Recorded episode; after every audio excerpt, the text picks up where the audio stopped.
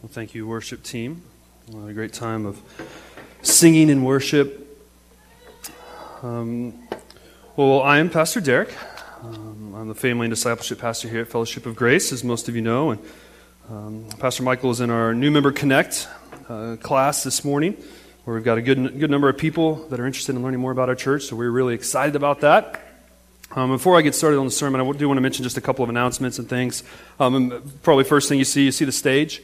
Um, just, just to reassure you that this is kind of in progress. We're not going to leave the stage flesh colored, at least for some of us. Um, it will change and, and, become black by the time here next next week. I hope I don't slip on that sometime this morning.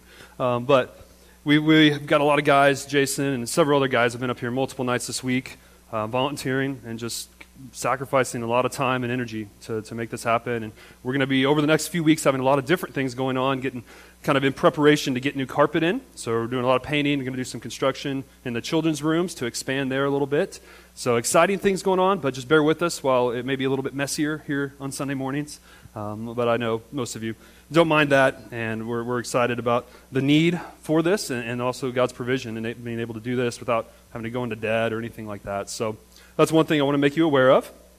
We've also um, got Chris uh, Nardi and Pastor Michael are going to be traveling to the Philippines in a couple weeks. I mentioned that last last time. Um, so be sure to be praying for them. Uh, next Sunday, I think will be the last Sunday before they leave, um, or maybe the next one. But October's flying by already. Um, so we'll, we'll, make sure to give you a little more details about that, post some things on the city. But be praying for them as they go and, and um, seek out some partnerships and, and look at some things in the Philippines in preparation for our trip next year as a church. We've also got Strive Student Ministries, the Action Weekend coming up in a couple of weeks. I think most of you students have signed up for that. So, very good. And, and you can grab more details or ask questions out at the Connection Center. Um, and I think uh, the last thing I do want to mention is just the pictures. Some of you already have t- had your pictures taken. You'll see more details there in your bulletin. But if you, if you didn't sign up to have your picture taken for our new kind of online photo directory, you can go. They go really, really fast. Um, Shannon LeGrand, um, and I think her husband or one other family member are going to be helping her out on this side of the building in between the services and then after the second service as well. So, I mean, it's really quick. It's not super formal. You're not going to take 30 minutes to do it unless you have like eight kids and none of them like to smile or anything. Then it might take a little longer.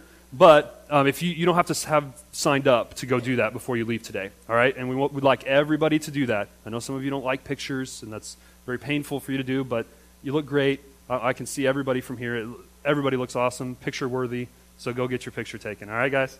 Um, unless you signed up for next week. Um, and then you can wait till next week because we're going to do it again then. All right, let's, let's jump into the sermon. Money, money, money, money. Uh, everybody excited about that? I know. Um, so a lot of us come with these kind of preconceived notions about money. Some of us already are saying, oh, okay, the church pastor's talking about money again. That's uh, kind of old news. Um, hopefully, hopefully you're not thinking that way. Um, but, but some of you may be thinking, okay, good, money. I, I know, I know the basic principles. I'm good. But I want us to come today with this topic of, uh, as we continue in our series of how God sees things, and we talk about money with, with this uh, kind of an open, open heart, open mind. Um, you, you may not hear anything today. We're going to look a lot of a, lot of scripture, um, but you may not you may not hear anything you haven't heard before if you've been in church. Maybe maybe you will. Um, but I, I, want us to really uh, examine ourselves as we talk about this and really think about does God really care about what I do with my money, what, what I do with my stuff? You know, and as we talk about money, we're going to kind of lump in material material possessions. All right, the, the Bible talks a lot about them together: money and your wealth and your material possessions. You know, we, we're all about those things here in America. Um, we it's just um, a big deal. And you think about materialism, uh, especially in our culture. Um, one, one biblical scholar said this. He said that the single biggest competitor with authentic Christianity for the hearts and souls of millions in our world today is materialism. Just this obsession we have with these material things. And I think he's onto something there. Uh, there's obviously a lot of other factors, things like that, but uh, there's uh, materialism. It's we can't get around how important it is. The Bible literally has thousands of verses that talk about money, more more so than than prayer, more so than heaven and hell. Some of these other spiritual topics it talks about money. So we it, it, it's obvious that God cares about what we, what we do with our money, how we, how we act. So wherever you are today, maybe you're here, maybe you're a student and you don't have a job, you don't have any money, so you're like, okay, this doesn't apply to me. Or maybe you're retired, or maybe you're somewhere in between where, where you're making money, you're making a little money, you're making a lot of money, everywhere along the whole scope I, I want us to, to see today that we can, there's really some principles that we can learn uh, about how God sees money and then how we can apply that um, to our lives. So if we look at our series verse, we've looked at this each week. Uh, Pastor Michael's led us in this. Says this There is a way that seems right to a man, but its end is the way to death. Uh, pretty self explanatory, but and as, you've, as we've heard over the last few weeks, um, it, it's, it's kind of sobering in, a fact, in a way, because the way it does seem right, but it does end to death, leads to death. The way we see things leads to our conclusions about life, and we'll see that again today with the topic of money. So, um, today, as we talk about it, you see there in your bulletin the notes. We're going to look at it kind of as a table, look at world's view on one side and then God's view on the other. And to introduce this first point, I'm going to need need some help from the audience. Okay, now I know everybody gets nervous when I do this. I'm not gonna I'm not gonna ask ask anybody to talk or anything, but I need to I need to borrow something from somebody. So let me let me see. And uh, don't get nervous. Don't make eye contact. Anybody? Yeah. Okay. Hey, here we go. Here we go. Can I borrow this, please? Can I borrow? Okay. Thank you, McKenna. Thank you. Okay. So I've got this pencil. Sweet McKenna, just let me have. All right. So I've got this pencil. Very colorful. Very good. Um, I, I want you to. What would you think if I did this? Yeah. So that, and I just stomp on it. Yeah. Most of you are thinking, "Wow, this is a really awkward way to start a sermon, Derek." That I, I thought I knew you. Uh, I, I, you're not that type of guy. All right? So it's okay, McKenna. It'll be okay. Watch. Um, it's not like some magic trick where you put it back together. But, but it, you, you see here that, that that's kind of, I mean, that, that's, uh, what, what am I doing? But what, would the situation change any if I told you I, give, I had given this to her before the service, and it's my pencil, and I had made sure that she knew she was going to give it back to me. I didn't pretend that it, that it was hers, but it's my pencil. Does that change things? Change things a little bit? Not for some of you. You still think I'm silly for breaking a perfectly good pencil? I, so, so I, basically, the point there, don't take the analogy too far, that, you know, but the point is that the situation, the, things change quite a bit when we realize who the owner is. All right, so this first point, this first point here is this. The world says about money that it's my money, it's, it's ours, it's mine. But we know, looking at Scripture, um, it, it is God's money. It's God's money. So when we, we think we've earned it, we, this is my money, you know, when we act like that, take what's yours. That's what the world will say. Um, we're taught from a very early age to be, to be possessive of our, of our money. You know, and we even call possessions possess, possess possessions, you know, our, our material things, because we possess them. And it's ingrained in our, in our minds. But how does God see money? We see that it, it's, it's His money. So read these verses with me. Just a couple of things that, that illustrate this. Psalm 24 1. The earth is the Lord's and the fullness thereof, the world and those who dwell therein. Here in Deuteronomy, the same thing echoed. Behold, to the Lord your God belong heaven and the heaven of heavens, the earth with all that is in it. So we, th- that covers, covers a lot. That covers money, that covers everything in this world that the Lord owns. He created it, it is rightfully His. He can do it with it how He chooses. But we still, you know, we, a lot of us still kind of, we tend to reject that a little bit or, or kind of um, we're hesitant to do that. You know, I worked really hard for my money. I, I, do my job and I do all these things. Well, here's God's answer to that. It says, Beware lest you say in your heart, My power and the might of my hand have gotten me this wealth. You shall remember the Lord your God, for it is He who gives you power to get wealth. So we see here, he answers that question too. So, so what, what, what's the point? Why, why are we here? If everything's God's, what are we to do? Well, then this is when the idea of stewardship comes in. We are stewards. A steward is not a term we, we use a lot today, um, but, but it, basically, in its kind of most simplest definition, is this it's someone, an owner, entrusts with the management of his assets. Okay, so, and this is a big perspective shift. You know, we may know this intellectually, that God is the owner, we're the stewards, but when we begin to act like this um, and live like it, live it out, it makes a huge difference. You know, when we think about um, situations that come up in life, maybe it's a a, a tragedy. Maybe we lose a job. Maybe something gets stolen from us that has a lot of value, a lot of monetary value, a lot of just intrinsic value to it, to us. If we don't realize God's the owner, we're, we're the stewards, it can really throw us for a curveball. I, I know many of you um, have kind of followed along with us if you've been um, here at the church the last few years with our adoption story with Anna and I. Um, we began in December 2012, um, feeling like God was calling us to adopt, and He led us to do that internationally.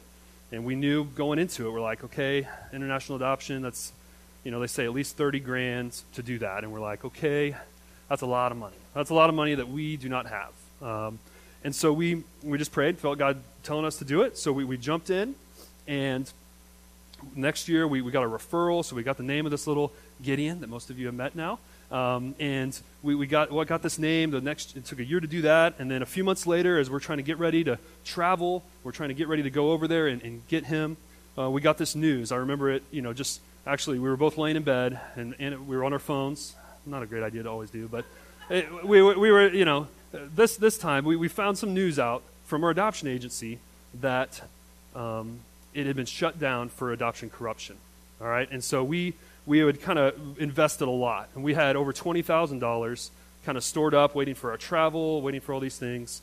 And we're, we're sitting there reading this article, uh, you know, on the news, and it's just like, oh my gosh, what, what do we do? What do we do? And we, we, we, we didn't know what to do. We didn't know what to do. But during that time, I remember, and this has probably been one of the biggest, um, I think, areas or, or, times of growth for us in learning to, to really live with this mindset that this isn't ours, this money isn't ours. This money that, that we were going to pay for this adoption, it's not our money. Many of you, uh, it was many of you had given money to that through fundraisers, through donations, things like that, and and it wasn't your money either. And it really was it was a challenge to think that, but we, um, my wife and I, we continually remind each other and say, hey, if this if this is really going to happen, you know, God's the owner of it all. It was His to begin with, and He's got enough in His reserve. I think He'll be okay if this is truly His will to be done. And and as you know, it, through a number of different, you know, coincidences, aka miraculous events. Um, Gideon was able to be brought home, and we were able to uh, raise more money and all those sorts of things that uh, God was just able to provide in a great way. So I think, you know, this this point of God is the owner, it's huge. All the rest of the points today are going to flow out of that, and it really, you can't really, you know, understate or overstate it because because it it is so huge, and there's a ton of verses in the Bible that talk about it but we, we need to keep moving on. So the next next point here is this. It's all about the money, is what the world would say. It is all about the money. Not only is it your money, it's all about the money, right? I mean, there's movies made out about it, about it. People talk about it all the time. Think about how much time you spend, we spend just trying to earn more of it, spending it, all those things. It's almost like our society worships money in a lot of ways, isn't it? I mean, that's in some ways it is. What if, what if I was up here preaching about, um, you know, worshiping money instead of worshiping Jesus? What would that look like?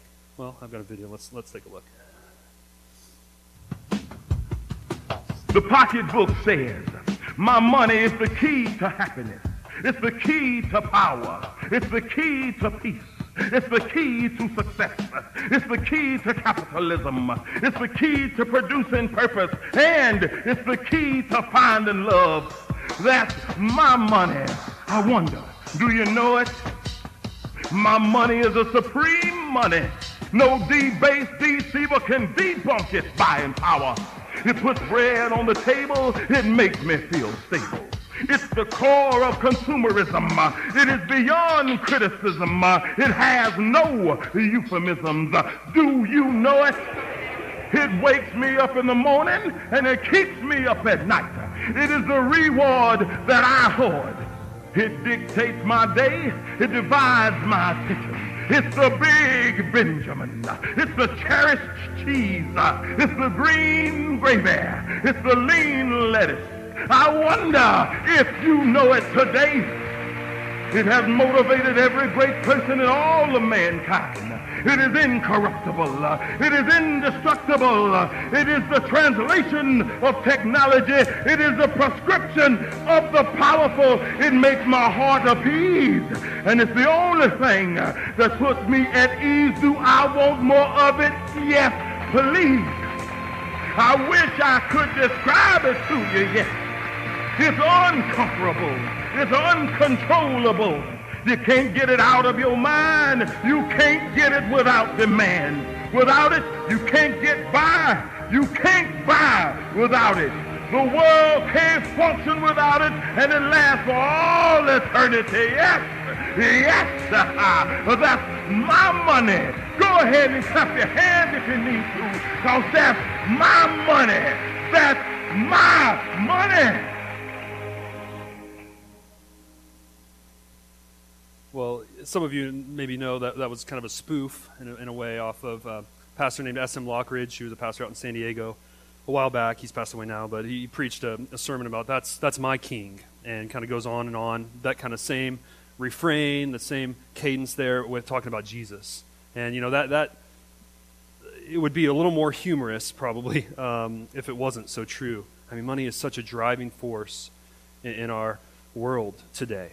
So, what does God say? If it's all about the money, according to the world, God says, well, it's all about the heart. It's all about the heart. He doesn't measure us by our external wealth or possessions, He measures us by our heart.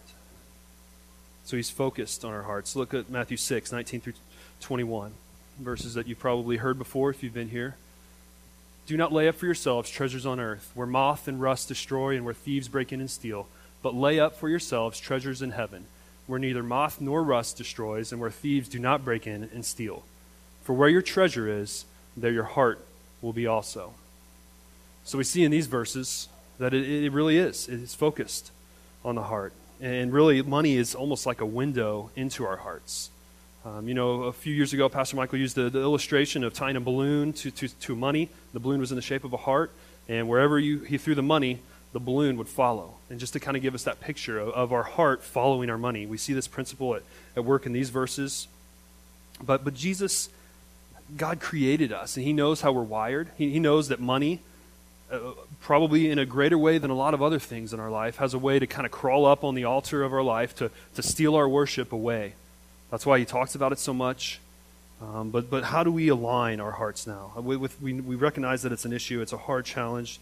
Um, how, how, do we align our hearts to, to, to really um, be all about money as the way God sees it? Well, I think you know, practically speaking, there, there's a few things that we can do with our money. If it's really about our hearts, how do we direct our hearts to align? There's, you know, the ways you can do it. You can spend your money, you can save it, you can give it.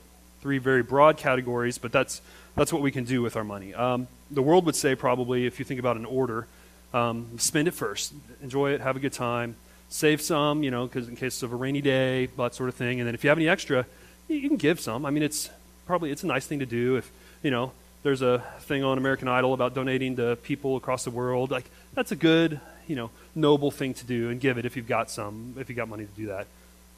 The Bible would say, I think, probably reverse that order quite a bit. Give it, and we see this, and, and we'll talk more about it in a minute. But give it first, generous, live with an open hand.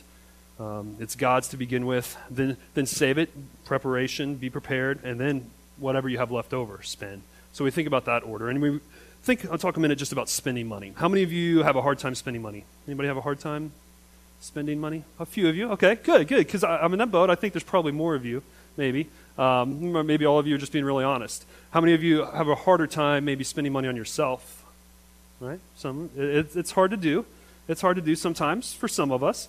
Sometimes some of us have like you know the holes in our pocket where we get the money and then it's just gone. We don't even know what happened, and there's all this money uh, you know, this, this month left at the end of our money and we don't know what to do and we're just in this endless cycle. Um, but, but I want us to think, when we think about spending, I often think of terms of wants and needs. And I, I just as I've kind of been preparing about this, I found a great resource that, that kind of, I think, helped me um, maybe not think so much this way anymore. You know, we think about wants and needs. What are our needs? Or, you know, air, we need air to breathe, we need water, we need food, um, you know, clothing, yeah, we kind of need that, I guess. You know, if you could move to a warmer climate and live out like survivor guys in the jungle and not have clothes, you could do that. I mean, technically, and be okay. But but so there's very few things. I mean, a very small list of needs that you really really need.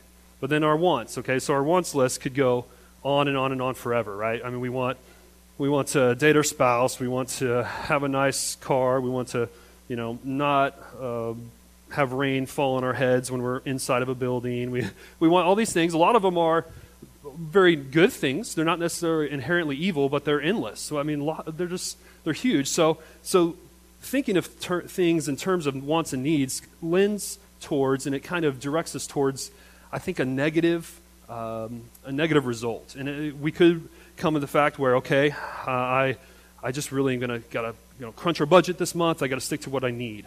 Okay, so you go out to eat one time, and you're like, man, I really that, that this cheesecake factory meal was not vital to my existence. So you feel guilty. You're like, oh man, I, I shouldn't have eaten. This is a need. I, I want to, I don't know what to, man, God, I'm sorry. And you just, you just kind of go through the cycle of every time you spend money, you go to see a new movie and like, I, well, I didn't need to see that movie and I spent that, you know, 10 or $12, whatever the tickets are on weekends now.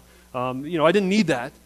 But then, then there's the other extreme that we kind of would, would drift towards is, okay, I'm not going to do any of those things. You, you kind of, you know, sit back, look at, oh, those people going out to eat again? Oh my goodness, good thing I'm more spiritual than they are and only doing my, you know, spending money on my needs. And it's kind of this righteous, self righteousness and judgmental attitude that, that creeps in on those things when we think about that. So I think instead of wants and needs, maybe a better perspective to think is kind of our wants versus our priorities, our wants and priorities, and think more in terms uh, under the umbrella of priorities instead of needs. Because, you know, like I said, our wants are endless, they, they go on and on, but our resources aren't. We all have limited resources that God has entrust, trusted us with.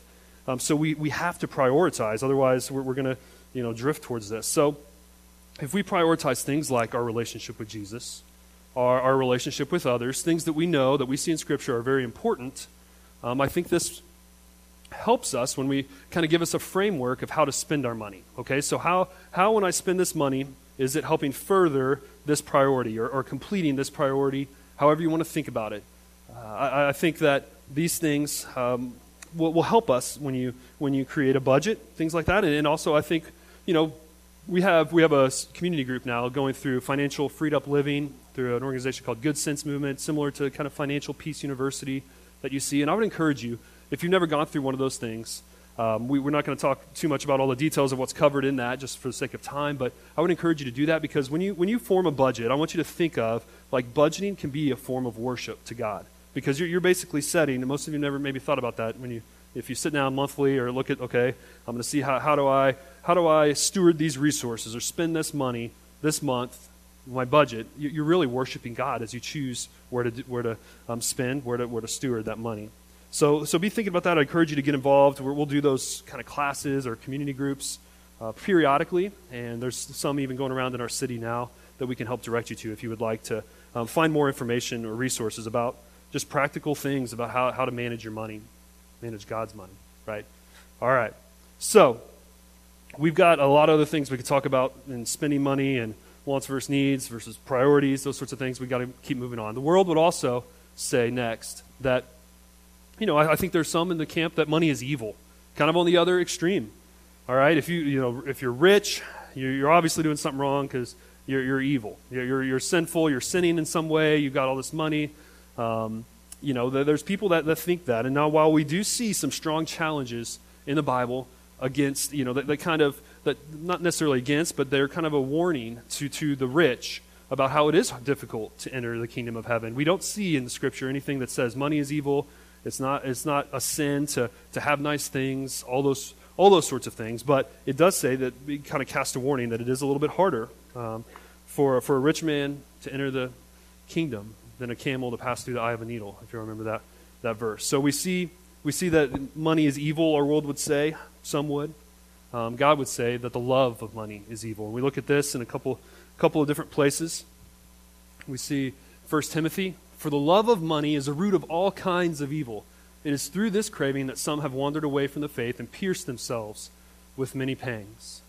All right, so we see, I mean, it spells it out right there. Uh, just the result of what the craving, what the desiring of money, the love of money creates. And then another verse that echoes this Hebrews 13 5. Keep your life free from love of money and be content with what you have. For he has said, I will never leave you nor forsake you. So we see in here that it's it really it's not about the money, it's about the love, it's about the heart that we even talked about. So when we think about love of money, what does that look like? What does it look like to love money? You know, I, I think we probably can think of some ways. I think sins like greed, uh, covetousness, uh, envy, Um, you know, those kinds of things, really, at its core, it's all idolatry. We're, we're placing something at, at, our core, we're worshiping something besides Jesus. And, you know, I think it's, especially in our culture today, in American culture, we, we uh, you know, it basically, when you think about the American dream, it's one big kind of covet fest, in a sense, right? I mean, it, you think about just wanting more. I want a bigger house, I want a three car garage, I want to do this, I want to blah, blah, blah, blah, blah. And, and, you know, I know not everybody takes it to that extreme. And we're not just, we're not being sinful by just living here in America under that. But I think people do abuse that, and, and it is uh, one big covet fest in a sense. And when you covet something, it's basically a strong desire for something, a strong, uh, especially when that something is someone else's uh, and rightfully theirs. So, so I think we need to guard against that. And uh, what is the one way to guard against those sins, like envy, like covetousness, like, like greed? Well, it's contentment. And we're going to talk a little bit more about contentment in a minute. But that's huge. I mean, we could talk the whole sermon series about the topic of what it means to be content. Um, but we need to keep moving on. All right. So we'll we'll touch on that here in a minute. So next, world's view would say money brings worry and stress. Most of you maybe have experienced this before. Money brings worry and stress. And anybody ever worried about how much money they have in their bank account before? Probably a few of you. It kind of consumes some of our thinking sometimes. Um, I don't know if you've ever heard of this term before, but it's called uh, affluenza.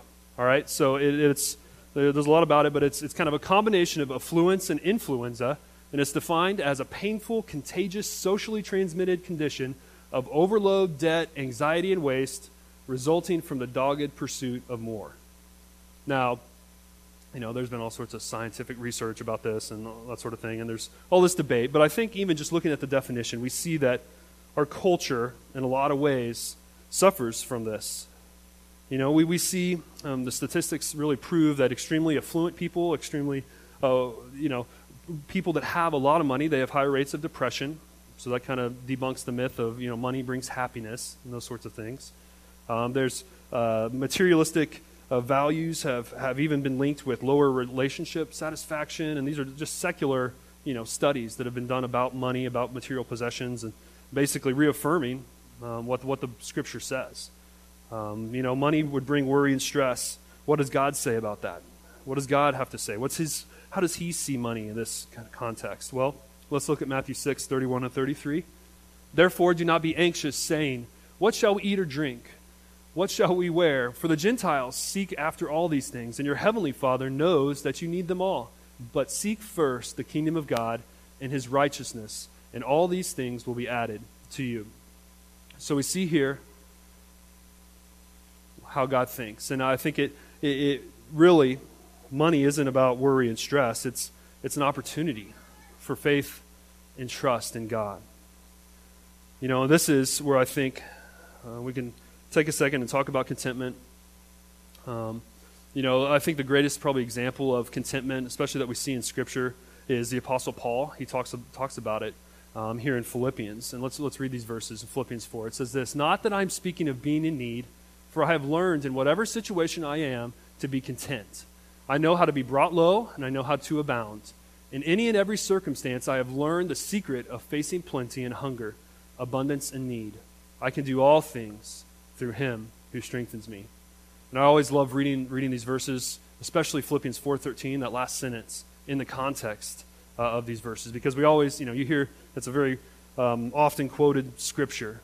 And you see it all over the coffee mugs, all the Christian bookstores, and everything. Uh, I can do all things through him who strengthens me. But in the context, and if we want to be a good Bible student and study the Bible well, we need to understand these verses in their context. Paul is talking about contentment. He, he, he's saying, you know what? I, I can't do it on my own, but through Christ's strength in me, I can learn, and I have learned, to be content in whatever situation I am, whether he's getting beat and stoned to death, or whether he's living in luxury, um, all these things across the whole spectrum. He's learned to be content because his identity, uh, his, his happiness, all those sorts of things aren't wrapped up or around money or, or things or his possessions or even this earthly life. They're, they're uh, focused on Jesus.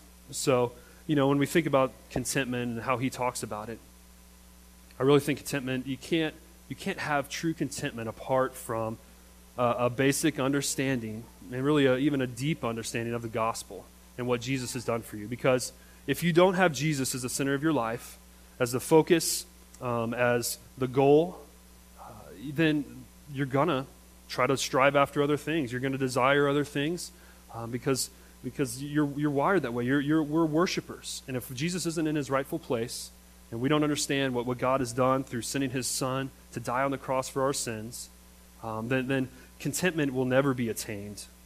Um, so I, I, want, I want you to know if, if, you maybe have questions about that today, if, you, if you've never um, received Jesus, um, accepted his gift of salvation, um, I would encourage you to just on the back of your connection card to make a note of that there, and we'd love to talk with you. Um, Pastor Michael or I or some of our other leaders, we'd love to have that conversation with you just to answer any questions you may have and, and really encourage you in, in that direction. Because um, we want, God wants you to experience true contentment. You know, I think often we think of money and we're like, okay, God doesn't want me to have anything. He, he doesn't want me to have too much, so that's why I'm, you know, not, not making very much money at work because God's afraid if I make too much money, I'm just going to forget about him. But God, I'm not. I'm not going to forget about you. If you give me more, come on. And you, we kind of go through this wrestling. But God, God wants what's best for us. He, he knows. He, he doesn't want us to be happy with money. He wants us to be happy with Himself. And that's because He's God and He created us. And so contentment is huge. Like I said, we could talk more and more about it, but um, we need to understand who Jesus is, what He's done to experience true contentment lastly, the, this last point. The world would say, treat yourself now. You know, you only live once. YOLO. Yeah, I mean, just do it. Do, do have a good time. Ha, um, enjoy your life. Live it to the fullest right now. I mean, just, you know, sure, I mean, don't try to trample on people or hurt people, but enjoy yourself, all right? And then what would God say? Well, I think, as we've seen today, this is what God's view. He said, invest in eternity. Invest in eternity. We'll look again at these verses that I, that I mentioned and read earlier in Matthew 6. Now, when we look at these verses, how, look at this is Jesus talking. How is he trying to appeal to us? How is he trying to kind of stir up within us any, any sort of change or thing? It's not necessarily like emotional response. It's not really much of a kind of spiritual response in a sense. It's really a logical thing, okay? He, he's saying, okay, don't lay up for yourselves treasures on earth because, not because necessarily I'm the best and just worship me, but because thieves will break in and steal, moth and rust will destroy. Those things. It, logically, why would you want to, he's saying, invest in something that's not going to last when you can invest in something that is, that, that's going to last forever? You know, and I think that's important for us to, to see. I mean, he, he's appealing to our, our logic. And so, how do we practice that? How do we practice um, storing up treasures in heaven? Well, there's a you know an infinite number of things that you could do, and it may be different for some of us. We could have the conversations about um, giving and giving to your church and tithing and all those sorts of things. Um, but we see and we, we practice here. We encourage uh, uh, people to to tithe. To that's a ten percent. Give ten percent. Um, but we don't see that as a necessarily a goal to get to and stop or even as a starting point. We, we see that just as a, as a principle in Scripture that, that we encourage people uh, to, to follow and then move beyond. Because the, there really isn't any specific number that's talked about in the New Testament. You know, Jesus doesn't come and say, hey, give me 95% and you live off 5%, or give me 50% and you live off the other half, or anything like that. It's more of a kind of a partnership. Uh, you know, we've got the Holy Spirit inside of us to, to really have a relationship with Jesus and see um, what, what he would have us give. And, and we'll talk more about that in a second, but I think C.S. Lewis has this great quote related to this. Because when I think about um, how, you know, we all ask the question, okay, how much should, should I give? What, what, should, what does God want from me? I think this quote here um, kind of explains it really well, explains it really well. He says this. He said, I am afraid the only safe rule is to give more than we can spare. In other words, if our expenditure on comforts, luxuries, amusements, etc., is up to the standard common among those with the same income as our own, we are probably giving away too little. If our charities do not at all pinch or hamper us, I should say they are too small. There ought to be things we should like to do and cannot do because our charity expenditures or giving excludes them. And I think, you know, as I read that, it was kind of like, okay, that makes sense. Obviously, much easier said than done. But, it, you know, he's basically saying if, if your life looks like the world around you, you know, if you're, you're doing all the same things, you're, enjoying all the same things, it's not necessarily, you know, that you're, you're living in active sin or anything, but you're pr- probably giving away too little. Um, because when we look at Scripture, and a lot of these verses that we read today, are, are we're not living for the here and now. We're, we want to invest in eternity, and, and the world around us is not worried about or concerned with investing in eternity. They're worried about here and now, having a good time. And so I think as you look at that, I, I want you just to um, maybe, maybe ask ourselves a few questions related to this. And you see there in your notes, there's a next, next step question or, or something like that at the end, at the bottom. And I, I want us to think through uh, four questions. And they're kind of a progression. Um, we all may be at different, different levels or different questions. But I want us to think about them. And, and then as we close today, I want you to really think about what question you're going to ask God. What question this week are you going to really spend some consistent time in prayer and ask God about? The first question is this, and maybe, maybe some of you are here. It's, it's this God, what do you want me to do with my stuff? You know, that's where maybe a lot of us start out. God, what do you want me to do with my stuff? That, that's at least acknowledging, hey, God, you may have some sort of desire for me that may be outside of my wants and desires. So, so let's ask the question what do you want me to do with my stuff? Hopefully, maybe even after hearing today, you know that's not necessarily the right question to ask, but maybe let's look at the next one. God, what do you want me to do with your stuff? God, what do you want me to do with your stuff? The, the possessions, the resources that you have given, they're not mine, so we're acknowledging uh, they're not mine to begin with. What do you want me to do with your stuff? Next, we've got another question God, how much of your stuff do you want me to give? All right, so we know God, we, we know that you want me to give things. We, we know you don't want me to just keep it and have all of the blessings that you've given to me kind of terminate on, on me. We want it to flow out. So, how much of your stuff do you want me to give? And maybe this is a question that, I mean, it's a scary question, right? I mean, it, because what if he says something that we're not comfortable with? That, that God, you know, I, I've already given you this much. I, I, how am I supposed to do more? I mean, this is a this is a tough question. And then the last question, I think that maybe should be a goal for us to get to at some point. It's this. God, how much of your stuff do you want me to keep? You know, I think that this question really summarizes well the the way that God sees money. Most simply. I mean, as we look at scripture, and there's hundreds and hundreds of other verses that we could have looked at today. But I think this is a perspective question that if we truly ask ourselves, um, it'll revolutionize our relationship with Jesus. It will um, just have a, an enormous, who knows the effect it could have on the people around us. Um, but what question will you ask? And so I want you to think about those questions. Look at them. Don't just write down question number four because you think it's the Jesus answer, Sunday school answer to do. I want you to write down that question. Which question that you're at? Which question? Uh, maybe maybe you've said, you know, you've been maybe thinking along, okay, God, I know it's your stuff. What do you want me to do with it? Maybe you kind of shift it. Says, okay, God, I'm given something. What do you want me to give of your stuff that you've given me? The money, the possessions, all those sorts of things. You know, as uh, we as we close, and we're going to sing a song here to um, finish our service in a moment. I, I hope today that that this hasn't been like a guilt trip. Uh, that, that wasn't my purpose. I don't think that's God speaking through His Word. He's not trying to guilt us into giving more, He's not trying to guilt us into spending less on ourselves. Um, I, I think He wants us to have the right priorities. He's concerned about our hearts, and He wants, he wants us to, to have more of Him because He knows that He's the best for us. And so when things like money and possessions, when they creep into our life, um, it, it is it just saddens him in such a great way, I know.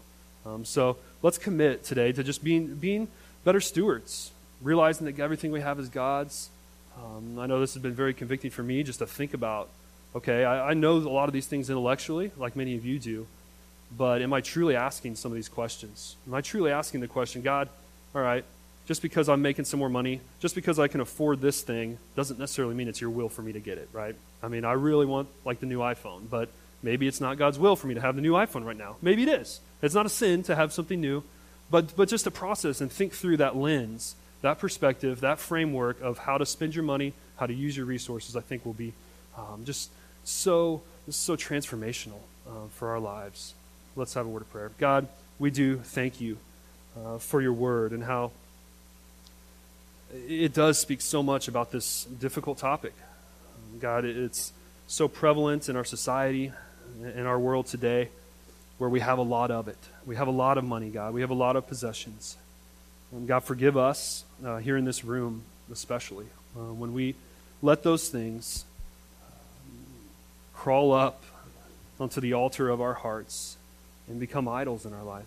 God, it's so easy for that to happen. But God, today I pray that if there's people in this room, God, for all of us, that we would we would ask ourselves the hard questions and that we'd be serious about listening for a response from you, that we would study your word, and that we would um, really um, make an honest attempt at following you in a greater way in this area. God, we, we need your help to do this. And God, we ask all these things in the name of Jesus, the source of true contentment, to battle all of these sins and the, the, the ways that these things uh, mess up our lives, God. In His name we pray. Amen. I would have you go ahead and stand. We're going to finish with a, a song today called Christ is Enough. Many of you have sung it before, we've sung it before, but I want you to think about the words as you sing it. You know, a lot of times we think about, you know, our rewards here on this earth. We, we work really hard for this reward. Maybe, you know, maybe it's some temporal thing, and, and that's okay. That's okay. But as you sing this, these words in this song, I want you to think about the true reward. Christ is our reward. And, and that no matter how much stuff that we have on this earth, no matter how nice our house is, no matter how, how nice our clothes are, or anything else that, that is important to us, no matter the, the importance of those things, Christ is, is, should be enough. He is enough for us. And I, I pray that you would really mean that as you sing these words this morning.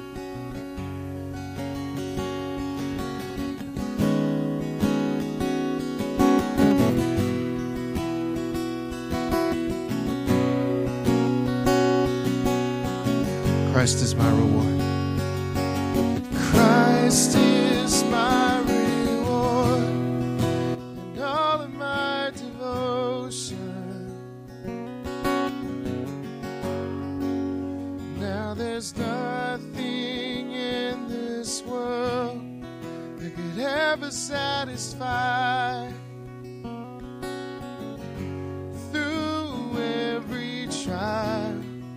my soul will sing, no turning back.